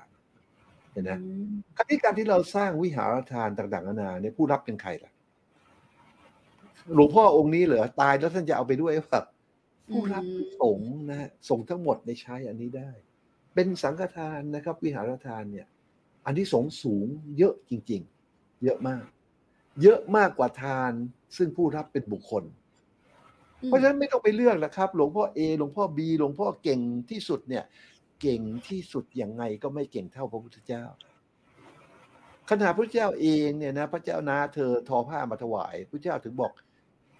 ไปถวายให้สงฆ์เถิดด้านนี้สงฆ์มากกว่าเห็นไหมถวายสงฆ์ที่ละองค์ที่ละองค์ที่ละองค์ไม่มีใครรับเลย จนถึงองค์สุดท้าย ยังไม่เป็นอริยะบุคคลเลยองค์สุดท้ายรับ องค์สุดท้ายก็เป็นใคร ตอนนั้นท่านก็เฉลยว่าเป็นผู้ที่กำลังบำเพ็ญเพียรซึ่งจะเป็นพระศรีอริยะเมตไตรต่อไปอย่างเงี้ยคือถวายแก่สงฆ์ในที่สุดเนี่ย โดยไม่เลือกว่าเป็นอาจารย์อะไรต่างๆนานาอันสงสูงนะครับ เพราะฉะนั้นถ้าเป็นสังฆทานเนี่ย สูงกว่า ไม่ต้องไปเลือกแล้วครับ หลวงพ่ออะไรวัดอะไรไม่ต้อง ให้ตั้งจิตเนี่ย ให้ถวายแก่สงฆ์โดยมีพระพุทธเจ้าเป็นประมุข จิตนี้ก็กระทบต่อสงฆ์และกระทบต่อพุทธเจ้า อันนี้สงฆ์ก็สูงมาก อืมค่ะได้ค่ะ ครบถ้วนทีเดียวแต่พอดีมีอีกหนึ่งคำถามที่อาจจะไม่ได้เกี่ยวกับหัวข้อที่คุยกันวันนี้ แต่ว่าเป็นประเด็นข่าว ซึ่งเข้าใจว่าท่านนี้ก็อยากจะฟังมุมมองของคุณลุงอะนะคะ เกี่ยวกับเรื่องของตัว Apple อะค่ะคุณลุง ที่เขาไปร่วมกับ Goldman Sachs เปิดตัวเงินฝากที่ได้ดอกเบี้ย 4.15%ต่อปี ท่านนี้คุณอักคิระเขาเลยบอกว่าอยากฟังความเห็นคุณลุงค่ะ ว่าคิดยังไงกับเรื่องนี้อะคะถ้าเราไปดูแพลตฟอร์มต่างๆนะฮะเขาจะมีโฆษณาว่าก็มีระบบซึ่ง built in ในแพลตฟอร์มเยอะแยะเลย เช่นระบบซึ่งใช้การเทรดนะฮะซึ่งใช้ RSI ใช้ Stochastic ใช้ MACD ใช้ Bollinger Band อะไรต่างๆมันมีเยอะมากระบบเนี่ย แล้วเราทดสอบระบบอย่างเนี้ยทำ system test มา เราจะเห็นว่าทุกระบบเนี่ยเมื่อไฟจูนถึงที่สุดแล้วเนี่ยมันจะมีกำไรเฉลี่ยเนี่ยสิบถึงสิบห้าเปอร์เซ็นต์ไม่มีข้อยกเว้นนะฮะอันนี้มันเป็นความจริง ถ้าเรามีปัญญาเนี่ยเราจะไปยุ่งอะไรกับ 4.5เปอร์เซ็นต์ในเมื่อเรารันระบบไปสร้างบอทขึ้นมาตัวหนึ่งให้มัน run ไปเรื่อยตามระบบ มันก็ได้เกินแหละเห็นไหมฮะ เพราะฉะนั้นไม่น่าตื่นเต้นเลยเลย แล้วเขา offer 4.5เปอร์เซ็นต์เนี่ย แล้วทำยังไงเขาถึงจะมีกำไร เขาก็เอาเงินที่ได้ 4.5เปอร์เซ็นต์เนี่ยไป run bot ของเขา เพราะเขาเป็นผู้เชี่ยวชาญทั้งนั้นน่ะ เมื่อ bot ของเขาออกมาหักค่าใช้จ่ายแล้วอาจจะเหลือแค่สิบเปอร์เซ็นต์เขาก็กำไรห้าจุดห้าเปอร์เซ็นต์อยู่ดี ถูกไหมเพราะฉะนั้นเราก็ควรจะตื่นเต้นไป เพราะเราไม่มีปัญญา ก็พึ่งได้แค่เนี้ยสี่จุดห้าเปอร์เซ็นแต่ถ้ามีปัญญาระบบไหนมันก็เกินอยู่แล้ว แต่สิ่งที่รีเฟล็กของเราคือว่า ค่าของเงินที่มันเสื่อมลงเร็วขนาดนี้แล้วดอกเบี้ยเนี่ยหนึ่งเปอร์เซ็นสองเปอร์เซ็นแม้แต่สี่จุดห้าเปอร์เซ็นเนี่ยมันคุ้มไหมในที่สุดมันไม่คุ้มอยู่ดีนะฮะเพราะฉะนั้นการลงทุนมีความเสี่ยง การไม่ลงทุนนะมีความเสี่ยงยิ่งกว่า ค่ะ เพราะเงินมันเสื่อมลงมาเพราะถ้าเราเข้าใจเรื่องการลงทุนปั๊บเราสร้างระบบขึ้นมาอันหนึ่งเรารันไปตามระบบ นะเช่นชมรมเราแนะนำระบบง่ายๆ MACD ตัวเดียวเนี่ยมันก็ได้แล้ว อย่างน้อยสิบเซนได้แล้ว มันก็ไม่ต้องไปอาศัย 4.5เปอร์เซ็นต์แล้วเราก็ตื่นเต้นไป Apple อะไรไปต่างๆนาเพราะเราไม่เข้าใจเรื่องระบบ ถ้าเข้าใจแล้วก็ไม่ตื่นเต้นหรอกครับ ได้เลยค่ะวันนี้ขอบคุณคุณลุงฉลกมากนะคะ ที่มาคุยกับเรา แล้วก็เชื่อว่าหลายหลายท่านได้มุมมองความคิดนะคะ บางท่านก็บอกว่าเพิ่งจะเข้าใจนะคะว่าเอ๊สิ่งที่เรากำลังทำระหว่างธรรมะ กับการลงทุนการทำธุรกิจ การหาเงินการสร้างพาสซีฟอินคัมมันเป็นเรื่องเดียวกันได้อย่างไรนะคะ วันนี้ขอบคุณคุณลุงมากจริง ๆนะคะ ขอบคุณและสวัสดีค่ะครับยินดีมากเลยครับ ยินดีที่มีคนสนใจเรื่องพวกนี้นะครับยินดีมากครับสวัสดีครับ คุณลุงฉลบนะคะที่มาพูดคุยตอนแรกเลยก่อนเข้ารายการนะคะ ก็บอกคุณลุงไปว่า ขอคุยเรื่องนี้ เนื่องจากว่าปกติก็อาจจะเห็นคุณลุงพูดถึงเรื่องของ investment asset นะคะหรือว่าจริง ๆ แล้วเนี่ย โดยปกติเรื่องนี้ก็จะอยู่ในช่วงท้ายของคอร์สที่คุณลุงสอนอยู่แล้วด้วยนะคะ แล้วก็จะมีกลุ่มนักลงทุนที่เป็นลูกศิษย์คุณลุงกลุ่มหนึ่งนะคะ ก็จะพูดคุยเรื่องนี้กันทุกๆ สัปดาห์ด้วยนะคะ ก็ถือว่าเป็นโอกาสที่ดีนะคะ ที่ได้ชวนคุยแล้วก็ได้มีโอกาสแบ่งปันให้กับแฟนๆลงทุนนิยมด้วยค่ะ คุณลุงบอกไว้นะคะว่าที่น่าสนใจก็คือถ้าเราจะนิยามคำว่ารวยเนี่ยก็คือง่ายสุดคือปรารถนาให้น้อยนะคะ แล้วก็ความรวยไม่ได้ขึ้นอยู่กับจำนวนที่มีฟันถามคุณลุงพยายามจะคลักหลายครั้งทีเดียวคุณลุงก็อธิบายในแต่ละเรื่องทำให้เรารู้ว่าอ๋อ มันไม่ได้เกี่ยวกัน ตัวเลขกับความรวยไม่ใช่เรื่องเดียวกันนะคะ เพราะว่าถ้าเราไม่รู้จักพอยังมีตัณหายังอยากได้ ก็ไม่รวยนะคะ นอกเหนือจากนี้สิ่งที่จะสะท้อนความรวยได้ดีที่สุดคือความสันโดษ ความพอเนี่ยเป็นทรัพย์อย่างยิ่งเลยนี่คือสิ่งที่คุณลุงบอกไว้นะคะส่วนความเชื่อมโยงว่าเอ๊ะการลงทุนการทำธุรกิจหรือการทำกำไรที่ดูเหมือนจะมีโลภะเนี่ยแล้วมัน สามารถทำร่วมไปกับธรรมะที่ต้องการความสันโดษต้องการความพอได้หรือเปล่า คุณลุงบอกว่าจริง ๆ แล้วเนี่ยความสันโดษคือความยินดี ความพอเพียง แปลว่าเราเนี่ยนะคะสามารถที่จะตั้งผลกำไรเอาไว้ อย่างสมเหตุสมผล แล้วก็รู้ว่าถ้าเราขาดทุนเราต้องคัดลอสคือ เรามีหลักการที่แน่นอน แล้วก็พอใจในหลักการนั้นตามความเป็นจริง แบบนี้เองในแง่ของการลงทุนหรือว่าธรรมะ ก็เป็นเรื่องที่ไม่ได้ขัดกันแต่อย่างใดนะคะ ส่วนที่น่าสนใจมากไปกว่านั้นเนี่ยนะคะฟันก็ถามไปว่าเอ๊ะถ้าพอแล้วเนี่ยเราจะไม่อยากทำอะไรหรือเปล่า เราจะกลายเป็นคนเฉื่อยชาหรือเปล่าคุณลุงบอกว่าเอ้ยอุเบกขาเนี่ยที่แปลว่าความพอเนี่ยนะคะหรือว่าการอยู่เฉยเนี่ยมันมีแบบเฉยโง่กับเฉยฉลาดนะคะ ซึ่งก็นิยามชัดเจนทีเดียวค่ะว่า ถ้าเฉยโง่ผู้อีกอย่างหนึ่งก็คือเห็นแก่ตัว แต่ถ้าเฉยฉลาดก็คือเผื่อแผ่ มีน้ำใจยิ่งถ้าเรามีโอกาส เราก็หาทรัพย์ได้ นะคะตามหลักที่ถูกต้องตามความพอใจของเรา ก็จะยิ่งเป็นโอกาสในการช่วยเหลือในการให้ทานมากขึ้นในอนาคตไปอีกนะคะ ดังนั้นถ้าอยากจะวางเบรกขาก็ต้องเป็นแบบเฉยฉลาดเป็นต้นนะคะ ส่วนมนุษย์เราทุกคนคุณลุงก็บอกมันแซนบ็อกละค่ะ คือมาแล้วไปไม่มีอยู่จริง ดังนั้นสิ่งที่เราเอาไปได้อย่างเดียวก็คือบุญบาปนะคะ ดังนั้นถ้าเราอยากพอใจกับคำว่ารวย วันนี้เราน่าจะพอเห็นคำตอบแล้วว่าคืออะไร ส่วนลูกหลานถ้าใครมีลูกหลานเล็กๆเนี่ยนะคะ สิ่งที่คุณลุงเปรียบเทียบชัดที่สุดก็คือตัวมันเล็ดของต้นไทรที่อาจจะมองด้วยตาเปล่าไม่เห็นด้วยซ้ำก่อนที่จะมาเป็นต้นใหญ่ที่ให้ร่มเงา ดังนั้นเนี่ยถ้าอยากจะเพาะพันธุ์ให้ดีเนี่ยนะคะ ต้องใช้เวลา ผู้ปกครองเองก็ต้องเข้าใจเรื่องนี้นะคะ แล้วก็เริ่มฝึกง่ายที่สุดจาก2ออย่าง คือเรื่องของการฝึกให้ทานกับเรื่องของสินห้านะคะ ก็จะช่วยเป็นเกราะให้กับลูกหลานของเราได้ดีทีเดียวค่ะ ส่วนทริกเกอร์สำคัญนะคะที่ทำให้คุณหลงเนี่ยเข้าใจว่าความรวยคืออะไร แล้วก็เข้าใจว่าความพอ ความปรารถนาของเราที่เพียงพอแล้วเนี่ยมันจะทำให้เรารวยได้ ก็คือการไปฟังเทศของหลวงปู่ชานะคะ เกี่ยวกับเรื่องของ เป็ดกับไก่ ถ้าคุณผู้ชมฟังมาต้นน่าจะได้เห็นภาพชัดแล้วเชื่อว่าท้ายที่สุดความอยากความคาดหวังนั่นแหละจะทำให้เราเป็นทุกข์นะคะ วันนี้ก็สาธุด้วยนะคะ กับคุณลุงที่มาพูดคุยกับเรา แล้วก็หวังว่าจะเป็นประโยชน์กับทุกคนนะคะในการต่อยอดความรวยในแบบของตัวเองนะคะ วันนี้ขอบคุณที่ติดตามกัน แล้วก็ขอบคุณทุกกำลังใจด้วยนะคะมีโอกาสเดี๋ยวคุยกันต่อในครั้งหน้า สวัสดีค่ะ เที่ยวส่วนตัวไม่จำกัด กำหนดวันเดินทางและงบได้ เน้นใช้เวลากับสถานที่ให้อัตรลักษ์ออกแบบเส้นทางเฉพาะคุณ โทร 02 047 0083 และ Line at a r t r a l u x A R T R A L U X